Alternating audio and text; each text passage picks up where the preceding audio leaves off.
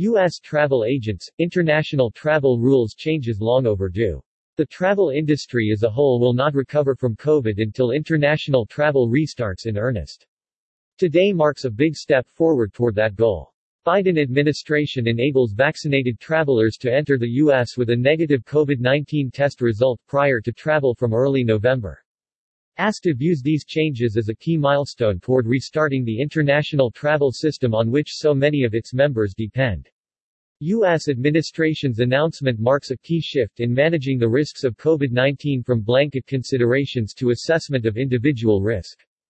The American Society of Travel Advisors ASTA, issues the following statement in response to reports that the Biden administration will lift travel restrictions starting in November on inbound travelers who are fully vaccinated against the coronavirus.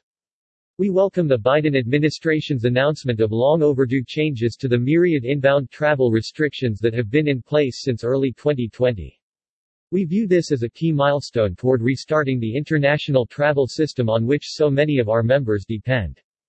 Based on news reports, the plan incorporates several of the common-sense measures we called for along with our travel industry colleagues recently, including expeditiously developing clear vaccination and testing standards, loosening entry restrictions for fully vaccinated travelers, and aligning standards with the governments of our main outbound markets, including Canada, the EU, and the UK. There are bound to be challenges in implementing this program between now and November, and we ASTA look forward to working with the administration and our members to resolve them as expeditiously as possible. The travel industry as a whole will not recover from COVID until international travel restarts in earnest. Today marks a big step forward toward that goal.